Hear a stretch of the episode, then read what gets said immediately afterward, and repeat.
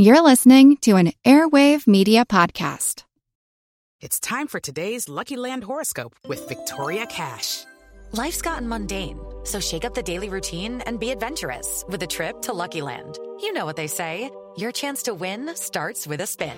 So go to LuckyLandSlots.com to play over 100 social casino-style games for free for your chance to redeem some serious prizes. Get lucky today at LuckyLandSlots.com. Available to players in the U.S., excluding Washington and Michigan. No purchase necessary. VGW Group. Void where prohibited by law. 18 plus. Terms and conditions apply. Because of today's session of the 1956 Democratic National Convention, the following programs will not be seen today. Charles Collingwood and the News. Stand up and be counted. As the World Turns, sponsored by the Procter & Gamble Company. The Johnny Carson Show.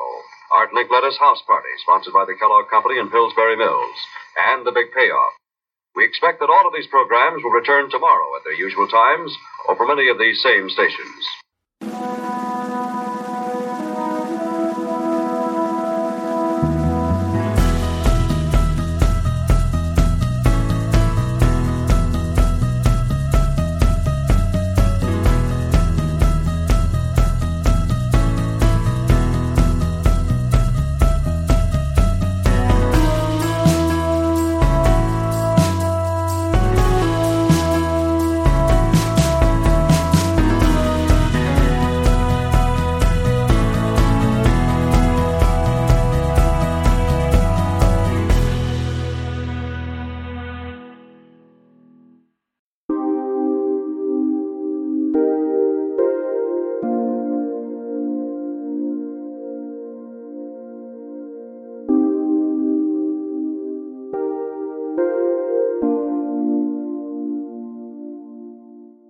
Because of Kennedy's death, probably we don't think a lot about the political campaign that brought him to the presidency at such an early age and really as a somewhat unknown in politics. Yes, his father had been the ambassador to Britain, but that is not really a huge position in American politics, at least, well, it was a little bit in the 19th century. You know, James Buchanan came to the presidency from there, but it's not normally the place where uh, presidents or presidential fathers are coming from. So, politically speaking, Kennedy moved fast.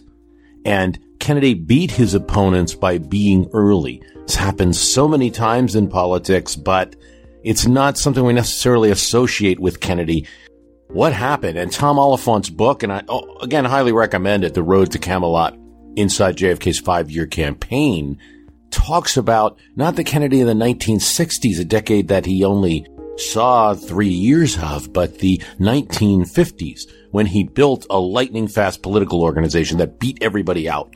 Uh, one of his opponents, who we talked about on that interview, Stuart Symington, great liberal and Truman's favorite for the presidency, came from Missouri, way ahead of anybody else, even in the border South on civil rights and had a lot of labor support and a lot of support within the party.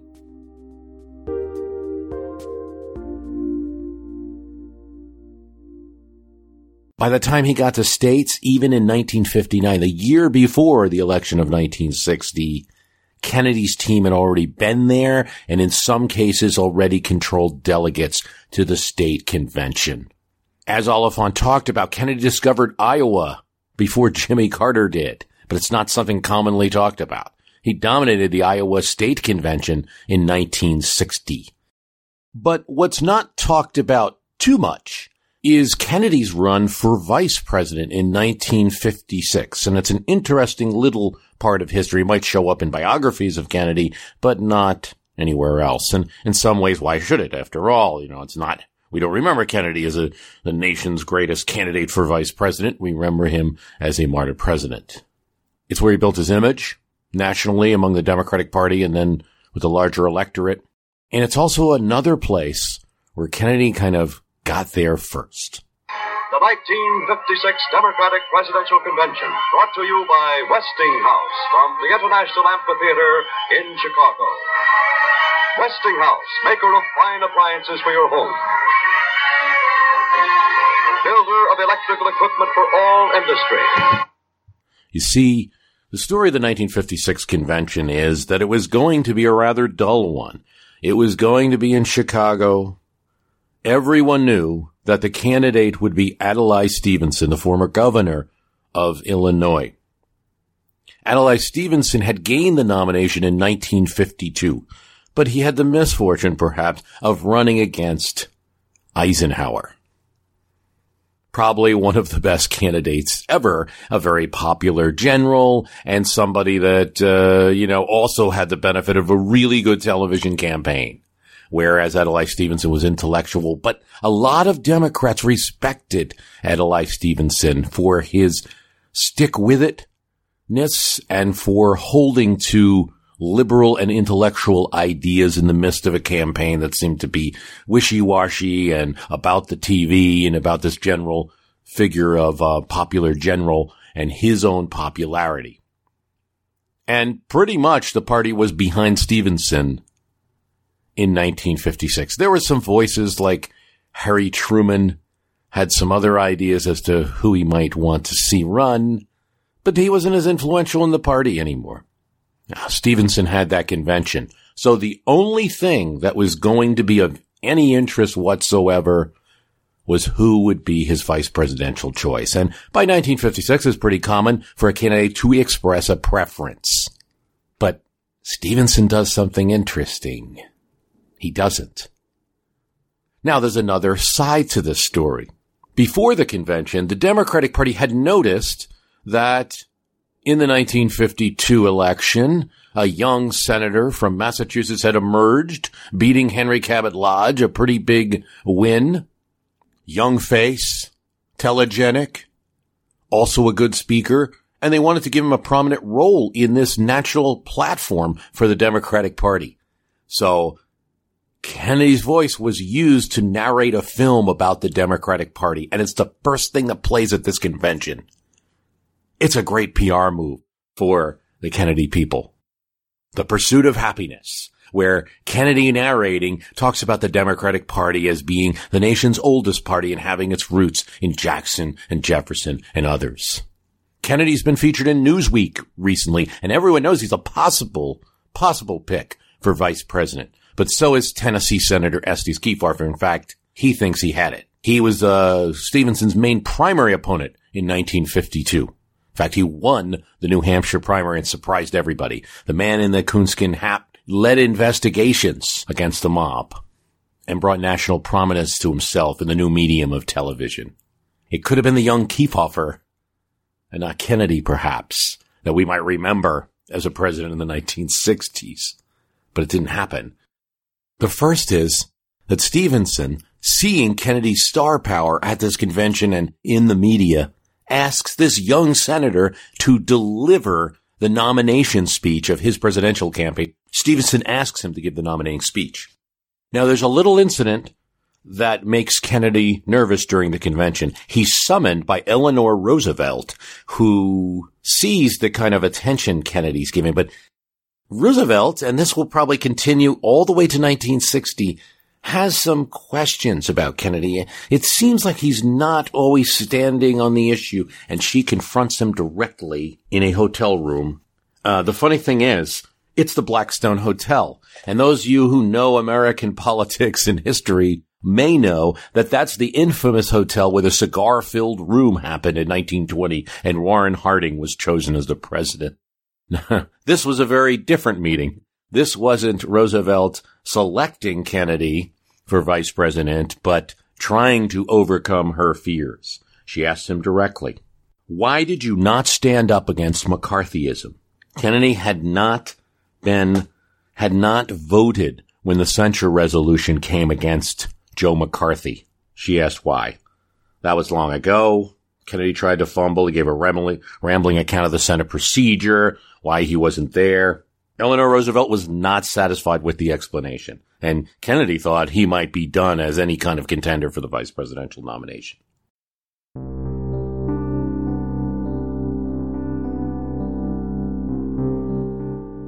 Yet, Kennedy accepts the job of nominating Stevenson and makes a brilliant speech. And now he's got the movie at the beginning of the convention and this nationally televised speech he's still the star of the convention and possibly irresistible as a VP candidate. Now there's an issue. Kefauver probably would be the normal, uh, the normal circumstances of the VP nominee. But, he had run a really strong race in 52. He was a nationally known name. But the big city bosses, Democratic bosses, people like Lyndon Johnson, for instance, didn't like Kefauver. Didn't necessarily love Kennedy either, but they didn't like Kefauver.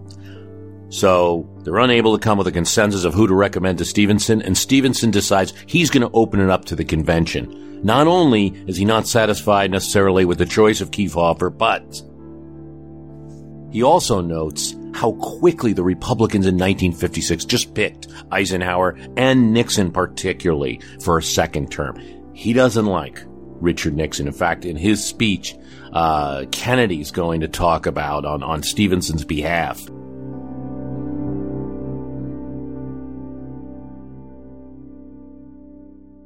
About how the Republicans have picked two nominees, one Eisenhower who took the high road and one Nixon who took the low road. This is the way Nixon is seen sometimes in the 1950s. Kind of like the man doing the bad political work for the good general that everyone respects. And a lot of people felt he should have been dropped from the ticket in 1956. And just to have him easily renominated like that, Stevenson wanted to show a contrast with the Democratic Party being more democratic. So he asked the convention to vote for a vice presidential nominee. Kefauver felt that, I'll read from uh, Thomas Oliphant's Road to Camelot. Kefauver felt betrayed. He called New York Liberal Party leader Alex Rose one of his prominent supporters and told him, I'm packing up and leaving for Chicago with a blast. They double crossed me. It's time for today's Lucky Land horoscope with Victoria Cash. Life's gotten mundane, so shake up the daily routine and be adventurous with a trip to Lucky Land. You know what they say. Your chance to win starts with a spin. So go to LuckyLandSlots.com to play over 100 social casino-style games for free for your chance to redeem some serious prizes. Get lucky today at LuckyLandSlots.com. Available to players in the U.S., excluding Washington and Michigan. No purchase necessary. VGW Group. Void where prohibited by law. 18 plus. Terms and conditions apply. Hi, it's Bruce. Listen, we all know the news headlines are full of wild stories, like how the world is tipping towards authoritarianism, all while somehow simultaneously freezing, flooding, and on fire. It's a lot to take in. But what if, instead of being on the brink of disaster, we're actually on the cusp of a better world? If I've got your attention, then I highly recommend tuning to a podcast that offers a weekly dose of optimistic ideas from smart people. What Could Go Right is the acclaimed news podcast from the Progress Network. Zachary Karabell and Emma Varvaloucas dive into the biggest news and most pressing topics of our time, from climate change to politics, and make the case for a brighter future. Season 5 features fascinating guests like democracy scholar Yascha Mounk on the hidden perils of identity politics, and NPR anchor Steve Inskeep about the importance of talking to people who differ from you, and what Abe Lincoln learned from those conversations that helped him unify the country. It's time to ditch the doom scrolling polarization and start focusing on some of the things going right. So check out what could go right wherever you listen to podcasts.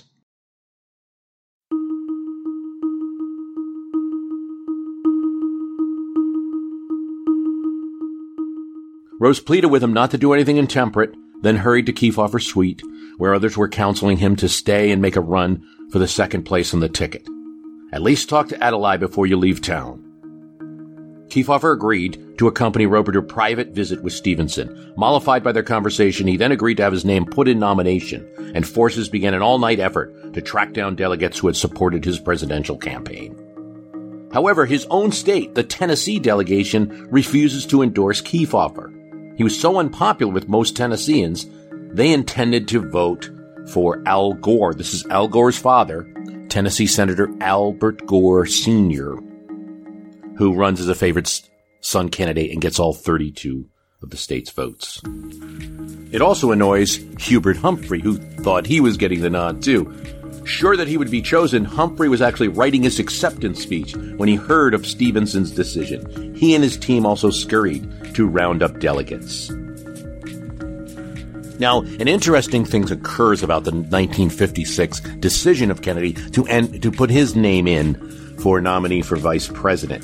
His father, Joseph Kennedy Sr., does not like this decision. So, so often you hear that the Kennedys, the influence in, uh, that the, the elder Kennedys, the influence in politics for them. Well, not in this case. One of the things that Oliphant writes is that Robert Kennedy winced on a phone call as his father unleashed with what Kenny O'Donnell described as blue language. He called Jack Kennedy an idiot and predicted that he was destroying his political career. But Robert Kennedy and Jack Kennedy didn't feel this way. In fact, their aide Ted Sorensen had data that showed that a Catholic vice presidential candidate could help the ticket in as many as 14 states where there were large populations. There's something else to keep in mind about 1956, and Oliphant writes it here. This was the first convention to have a wide television audience. You know, the other conventions, even 1948, had been televised. But not everybody had the sets. This is 1956. Coverage was gavel to gavel, so cameras were on hand to capture all of the excitement. The unfolding scene was described the next day in the New York Times by Russell Baker as a spectacle that might have confounded all Christendom in the old days. Given space to watch the proceedings on television in the Stockyard Inn, a few steps from the convention hall, Kennedy huddled inside room 104 with Sorensen and a political and a ch- and a Chicago plainclothes officer assigned as a guard as companions. The chair does not have the remainder of the Missouri vote yet. And one vote for Senator Hubert Humphrey. This is one of the For all the delegations. one of the closest ballots, closest ballots in years. Well, will the delegates be quiet a little Most exciting.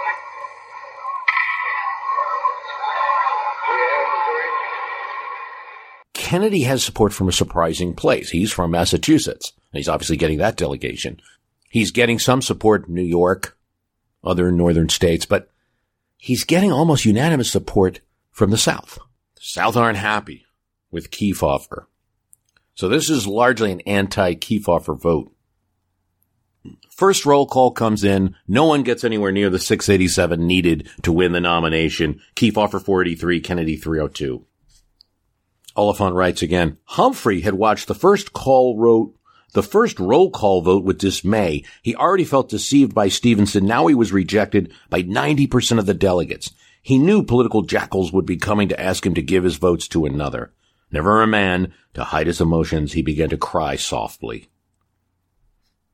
Comes in second in the second ballot as well. Nobody with a majority. Then as the time that you get to the third roll call, something changes. Carmen DeSapio, who is the uh, head of Tammany Hall at this point in 1956, boss of New York. New York gives one and a half votes for Kefauver, 96 and a half votes for the next vice president of the United States, John Kennedy. When it comes to Texas, the majority leader, Lyndon Johnson, says Texas proudly cast its 56 votes for the fighting sailor who wears the scars of battle, that fearless senator, the next vice president of the United States, John Kennedy of Massachusetts. Third ballot goes with Kennedy in a lead, 613 to 551. Then Kentucky switches. 30 votes from Gore go to Kennedy.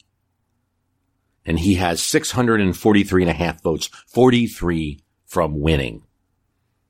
That's how close John F. Kennedy came to being a vice presidential candidate, and by his own account, possibly the end of his career. And it's really a last minute switch for Kefauver that does Kennedy in. One of the issues is that Kefauver was mostly being opposed the, by Senator Gore, who was also from Tennessee, and a mutual friend of theirs, the publisher of a big newspaper in Nashville. By the time you get to the third ballot, goes to Gore and says, my paper has supported you throughout your career. I'm supporting Kefauver. I need you to drop out of the race. Gore does. The votes go to Kefauver and he narrowly beats Kennedy for the vice presidential nomination.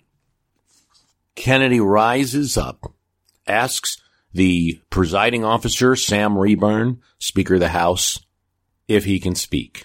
Mr. Chairman, I move that we suspend the rules and make the nomination of Estes Kefauver by acclamation.